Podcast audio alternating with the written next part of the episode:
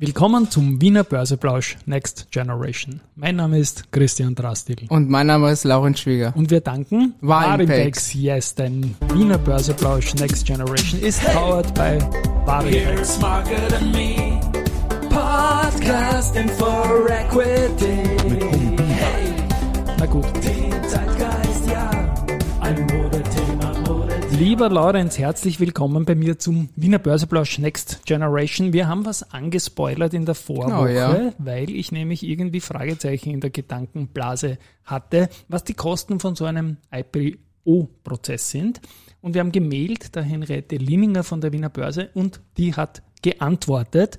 Und bitte, du hast eine wunderbare Grafik Sie hat geantwortet mit einer super Grafik, dass es sehr leicht zum Erkennen ist, was alles kostet und wie viel oder halt Ja. wie viel Prozent.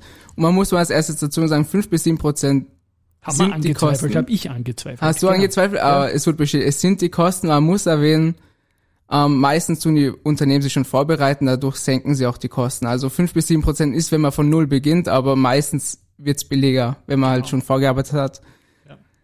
Also wenn man schon mal an der Börse war mit anderen Instrumenten, kostet Genau, das nicht so viel, aber wenn man so sagt, hallo, da bin ich, Genau, wenn man von dann muss man mal beginnt. dann muss man mal loslegen und du hast die Grafik sogar Genau, ich ausgedruckt. hab mir die habe Grafik ein papierloses Büro und es schaut trotzdem aus, aber du hast hier einen wunderschönen Ausdruck mitgebracht und eine Tortengrafik. Genau, und wie ja. teilen sich denn diese Kosten auf? Ja, Erzähl mal die Grafik. Also das teuerste oder die höchsten Prozent sind die Investmentbanks und die Beratung. Das sind 50 bis 60 Prozent. Das ist eine Wahnsinnssumme eigentlich, so ein Prozent gesehen her. Dann kommt dann doch die Rechtsberatung. Das beläuft sich auf 15 bis 20 Prozent ungefähr. Interessanterweise die Wirtschaftsprüfer verlangen auch relativ viel. Das sind 15 Prozent. Das, was mich am meisten freut, sind die Werbekosten, 5 bis 10 Prozent. Weil in der Schule ist mein Schwerpunkt Marketing auch. Das heißt, es freut mich, dass Marketing auch ein bisschen mehr beworben wird. Also es ist nicht so runtergedrückt und eigentlich das, die Börsegebühren, also was ich gedacht habe, wären die höchsten, sind eigentlich unter 1%. Das ist ein Wahnsinn.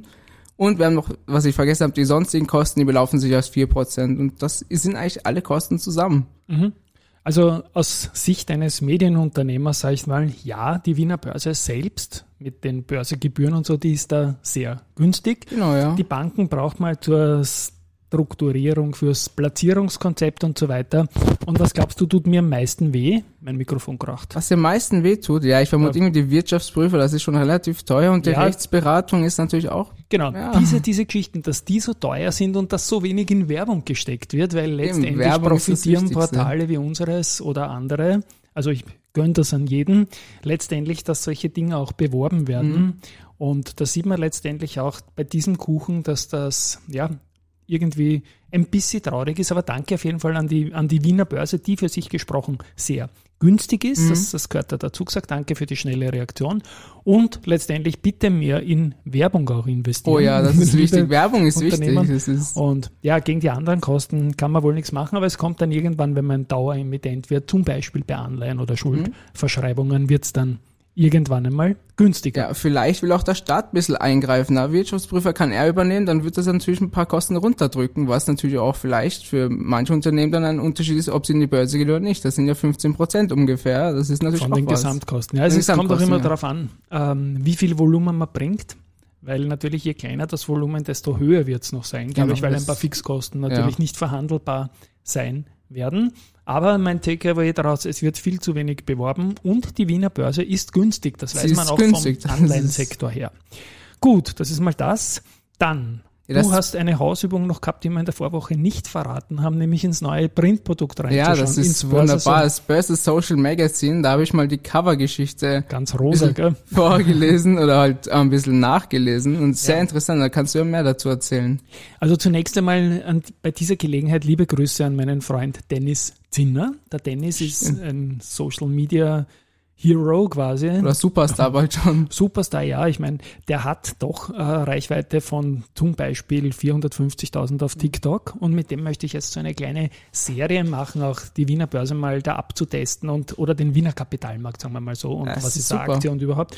Wir sind auf der Suche nach Konzepten, haben da ein paar ganz irre Ideen und so weiter. Und der hat gesagt, ich soll heute zum Beispiel Barbie erwähnen, Mhm. weil alles, was mit Barbie momentan ist, geht super. Oh ja, auch die Aktie von Barbie, also das. Unternehmen, was Barbie Barbie-Hersteller, die ist Mattel. auch Mattel, ich glaube, Mattel, ist genau. auch gut gestiegen, also Würdest du den Film ich anschauen? würde ihn mir anschauen. Echt? Na, ich glaube, ich traue mich noch nicht. Das ist irgend so ein Film wie ähm, Top Gun Maverick, da brauche ich, glaube ich, 400 Grad Fieber dazu und eine schwere Pandemie, dann schaffe ich den. Dann. Ich Ja, glaube, ich, ich, glaube, ich habe noch Angst, aber ich weiß nicht, vielleicht dann doch. Man muss einfach offen sein, man, man kann es erst im Nachhinein bewerten, ob man es mag oder nicht. Ist meine Mutter war ja auch schon, irgendwie. Ja, genau, ja. meine Mutter hat sich eigentlich schon super fasziniert und mein Vater auch, also Dein Vater auch? mein Vater musste mit. Und er war am Ende sogar positiv überrascht. Also, Also, ab, aber er musste. er musste mit, es Ja, war ich stelle mir das mal umgekehrt vor, dass, dass, dass man Damen zu einem Film mitnehmen muss, wenn man sich da irgendwie. Okay, na gut, wie auch immer, äh, Barbie ist momentan wichtig und der Dennis Zinner, lieber Dennis, du wirst auch wichtig werden. Wir werden da was Leibendes machen. Ich werde das in den nächsten Wochen im Markt ausrollen, aber wir kommen jetzt zur Covergeschichte. Da geht es um ein heißes Thema. Denn äh, S&P Market Intelligence, die machen immer so Studien zum Aktienbesitz in Österreich und haben sich da institutionelle angeschaut. Und ich muss da gleich ein bisschen präzisieren, es geht nicht um Aktienbesitz in Österreich, sondern Besitz an österreichischen Aktien. Und du hast eh auch einiges rausgeschrieben. Ja, ich habe mir alles mal notiert, was relativ wichtig ist. Und es ist ein bisschen frustrierend, dass wir so tief schon gefallen sind, wenn man so erwähnen darf. Also Jahre 2020 waren es, oder 2020 von institutionell waren noch 16,6 Prozent und das ist jetzt runtergegangen auf 9,1 Prozent. aus ist- Österreich, ja. Aus Österreich, das ist schon Genau. schmerzhaft irgendwie. In der kurzen Zeit, das sind drei Jahre. Mhm. Schon. Also da fasse ich nochmal zusammen. Äh, von dem institutionellen Aktienbesitz äh, 24,3 Milliarden Euro laut S&P Market Intelligence an österreichischen Aktien entfallen nur noch 9,1 auf österreichische institutionelle, das waren eben noch 16 Prozent im Jahr 2020. Und unsere Covergeschichte ist jene, denn die, da geht es um 1,3 Milliarden. Denn der drittgrößte Investor in österreichischen Aktien ist nach Vanguard und BlackRock die erste Asset Management. Und ich habe mir durchgerechnet den Anteil und habe auch bei der Bank den dann abgecheckt, also bei der Bank, bei der Kapitalanlagegesellschaft, doch der erste Group, ähm, 1,3 Milliarden Euro halten die mit einem Juli-Stichtag an österreichischen Aktien. Großer Respekt dahingehend Oh ja. und Das ist Commitment Wahnsinn. auch zum Markt. Und was mich interessieren würde, ist zum Beispiel, wie viel jetzt alle Raiffeisen-Kunden, Privatanleger Mhm. und große zusammen oder erste Bank oder erste Group-Kunden an österreichischen Aktien handeln oder Das Dadat-Kunden, wäre spannend. müsste man eigentlich auf Knopfdruck haben. Ich weiß nur nicht, ob man mir es sagen wird, aber das ist auch Mhm. Können wir so ein Rechercheversuch, um da wieder einfach auch ein bisschen zu lernen. Ja. Die größten Aktienpositionen von der erste Asset Management sind Föstalpine, Verbund, erste Group, Andit, Andritz, sorry, und OMV. Das ist dahingehend spannend. Wir haben ja einen ATX 5 in Österreich und da sind vier dieser fünf Titel drinnen und die erste Group gewichtet die Föstalpine, die derzeit nicht im ATX 5 ist, also offenbar stärker als die BAWAG, Spannend, die schon ja. im ATX 5 drinnen ist. Gut. Ja, was haben wir sonst noch? Die Liquidität, ja, ist ja relativ wenig. Derzeit für Institution, institutionelle, Richtig. das ist ja in Österreich, wenn man ankauft und verkauft, ein relativ wichtiger Faktor, weil wenn man reingeht und dann es nicht verkaufen kann auf einen Zeitdruck oder auf eine bestimmte Zeit, ist es natürlich nicht sehr lukrativ und das müssen wir irgendwie schaffen, dass es ein bisschen mehr wird, damit wir auch mehr größere Unternehmen herbekommen oder institutionelle, die halt Interesse haben dann, weil die Liquidität ist extrem wichtig, meiner Meinung nach im Aktienmarkt, weil wenn ich investiere, will ich auch irgendwie auch wieder rauskommen und wenn ich dann sage, ich muss relativ lang warten, das ist natürlich auch nicht so lukrativ. Liebe Leute da draußen, das habe ich ihm jetzt nicht ähm, quasi gebeten, das zu sagen. Das ist von ihm gekommen. Das ist meine der, Meinung, genau, Der, ja. der, Laurenz handelt auch internationale Aktien, da gibt es höhere Liquidität. Wir haben jetzt gerade die Monatszahlen bekommen für den Juli, das waren 4 Milliarden Euro. Mhm. In, vor 15 Jahren waren es noch 20 Milliarden im Monat. Das ist Wahnsinn. Das war sicher ein. Jahrhundertboom, aber wir sind auch stärker zurückgefallen als andere Börsen. Und ich habe mir noch was rausgerechnet, das wiederhole ich jetzt auch nochmal. Im Jahr 2011 ist die Behaltefrist abgeschaffen Mhm, worden, leider. innerhalb derer, also alles, was länger als ein Jahr war, war steuerfrei, was jetzt natürlich für Gold auch noch gilt Mhm. oder für Kunstgegenstände oder was auch immer. Für Aktien natürlich nicht. Und seither ist der ATX nur um 10% gestiegen. Und der DAX, der ohne Dividenden um 62 Prozent und der Eurostox 50, also der breite Europa-Index um 69 Prozent, also 10 versus 62 versus 69 und die lieben Freunde in Amerika sind trotz Trump um 275 Prozent Ja, gestiegen das am ist S&P Wahnsinn. 500. Das heißt für mich jetzt, klingt nach Ranzen, ich sage aber lieber, ich sehe es als Chance, dass man das irgendwann einmal wieder repariert. Und man hat uns am Wiener Markt einfach, indem das 2011 gekommen ist mit der Case, als die Kurse relativ tief waren, nachdem dieser Lehman-Skandal war, hat man uns meiner Meinung nach die Erholung ein bisschen geklaut, Auf jeden Fall, weil ja. man das zum dümmsten Zeitpunkt die Leute vertrieben hat, als die Kurse ziemlich tief Ja. waren und man sieht bei den anderen Märkten, wie schön das gestiegen ist. Ja, leider ist auch die Interesse derzeit ja bei vielen noch nicht so gegeben oder halt die Bildung, dass es überhaupt in den Schulen gezeigt wird, dass man überhaupt das machen könnte. Das ist ja bei normalen Gymnasien, glaube ich, gar nicht der Fall, dass man vielleicht ein, zwei Stunden darüber redet, was, wie man sein Geld investieren könnte für die Zukunft. Und das wird überhaupt nicht besprochen. Dadurch vielen, fehlen vielen Menschen halt auch einfach die Bildung dazu, dass sie einfach mal sagen, hey, ich könnte mal darin investieren oder halt machen 40 Euro pro Monat Spar vor und dann investiere ich mal weiter. Und das fehlt halt leider in Österreich. In Deutschland ist es mir bekannt. Da hat mir ein Kollege geschrieben, die lernen das schon ein bisschen, aber auch nicht viel. Und wenn man das ein bisschen fördert vom Staat, dass man sagt, hey, du könntest mal das machen, das wäre so interessant. Das wird auch extrem die Liquidität steigern. Das könnte auch dem Staat weiterhelfen, dass nicht jeder immer dann irgendwie abhängig ist. Erstens mehr Cash für den Staat, wenn man dann verkauft. Also er hat ja eigentlich nur einen Gewinn daraus, wenn er einmal ein bisschen, investiert darin. Aber das ist halt Du siehst das vollkommen richtig. Ich bin da auch aber ein bisschen gespalten, weil es wird einiges getan in Richtung Finanzbildung. Aber meiner Meinung nach kommt da der Faktor österreichischer Aktienmarkt mit seinem ganzen Rundherum, ich sage jetzt mal Stories, Aktien, Geschichten, Lernen und so weiter, Arbeitsplätze vor Ort und so weiter viel zu kurz und deine Generation tut zwar viel, ich weiß, dass du auch österreichische Aktien Ja. hast und eine ist in den letzten Tagen schön gestiegen, die AT&S. genau, ja. Da bin ich noch dran an einem Termin. Vielleicht schickt man mich, mich nicht, sondern dich schickt man dort vielleicht einmal hin, weil du das ja willst. Ähm, es passiert mir viel zu viel Österreich-Faktor jedenfalls Ja. dabei. Und da sehe ich einfach die große Gefahr, dass die Finanzbildungsstrategie in eine falsche Richtung geht in Produkte, von denen der Standort Österreich gar nichts hat. Mhm. Und letztendlich ist das mit einem großen Fragezeichen in meiner Gedankenblase wieder drinnen. Und wenn ich es noch nicht erwähnt habe, die Schulter tut mir immer Noch immer weh, ja. Ein bisschen weh. Du hast aber eine andere spannende Studie, nämlich zu dem Bau. Genau, zu dem Bauunternehmen weltweit. 2022, da Ja. kam eine Studie und das sind die 100 größten umsatzstärksten Unternehmen, die haben einen Anstieg von 6,3 Prozent. Das sind jetzt insgesamt 1,7 Billionen Euro, was ein Wahnsinn ist. Und das Gute ist, wir haben Strabag und POR, zwei österreichische Unternehmen. Und Strabag ist Platz 21 weltweit und POR Platz 55. Aber natürlich die Chinesen, das ist ein Wahnsinn, die haben ersten bis sechsten Platz alle erobert oder sind jetzt die stärksten da drin.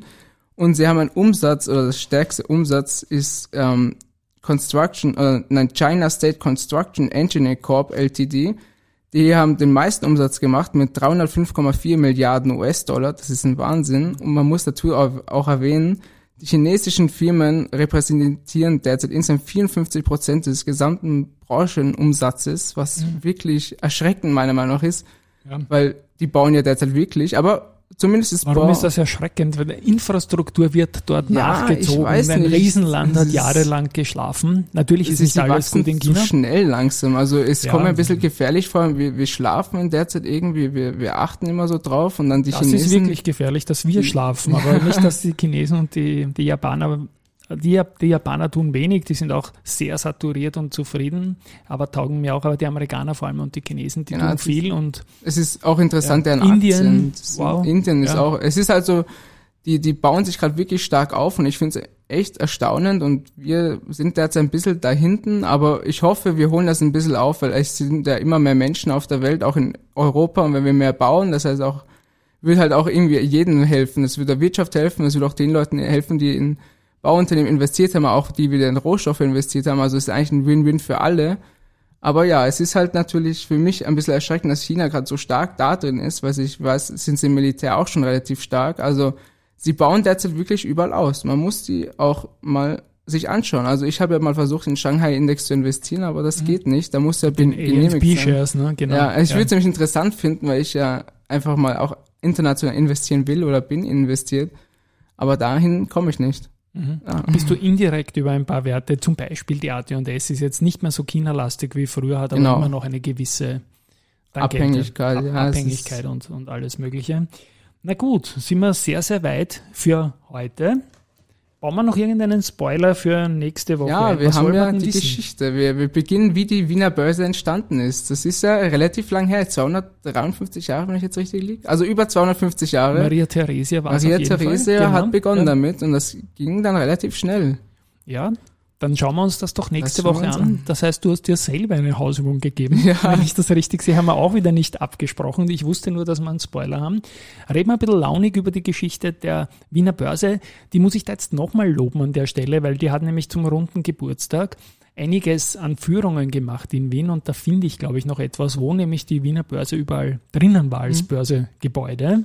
Ist durchaus spannend. Manche sind noch abgefackelt, leider. Ja, ja, Aber genau. es, es gibt, das wird noch in der nächsten Woche kommen. So. Noch ein Spoiler, ich probiere gerade bei den Wiener Linien so ein Schild zu bekommen, wo Börse draufsteht. das kann man draußen dann aufstellen. Nein, das kommt da unter den Original-Börse-Ticker. Dem- Oh, dem- das ist das. Börseschild, das brauche ich auch für die TikTok-Serie mit dem Dennis, den wir da jetzt nochmal lieb grüßen lassen und das während des Tennisturniers in Kitzbühel, das aber nichts mit dem Dennis zu tun Aber hat. auch ein kleiner Spoiler schon, man weiß, das wird, man wird es sehen später in TikTok. Man wird es in TikTok sehen und Dennis, da muss ich jetzt noch was bringen, was überhaupt nichts zur Sache tut, aber die Tageszeitungen in Österreich, Dominik Thiem plant Auftaktsieg in Kitzbühel, habe ich gelesen, als große Mhm. Titelseite im Sport.